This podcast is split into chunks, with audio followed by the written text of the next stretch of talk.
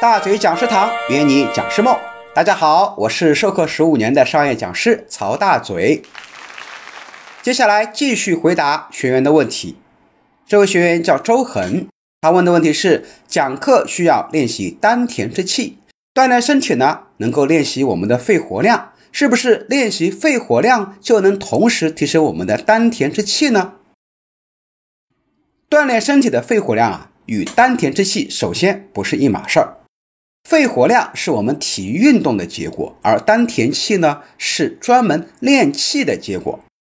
但两者又是相互补益的。比如说，你肺活量增大了，练丹田气呢会更有劲儿；丹田的气练多了呢，肺活量也会适当的增加。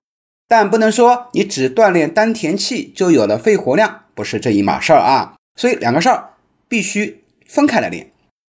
尤其是每天早上的丹田气吐丝法，每天必须天天都要练丹田气吐丝法，这样的话你的气才会越来越足。同时啊，我说一下练气啊还能够养生。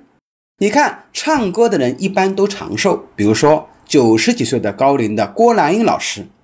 他在春节联欢晚会依然能够飙高音唱一条大河波浪宽，对吧？为什么呢？因为他每天都在练气呀。所以唱歌唱得好的人，通常啊，他的年龄呢都会比较活得比较长啊，身体比较健康。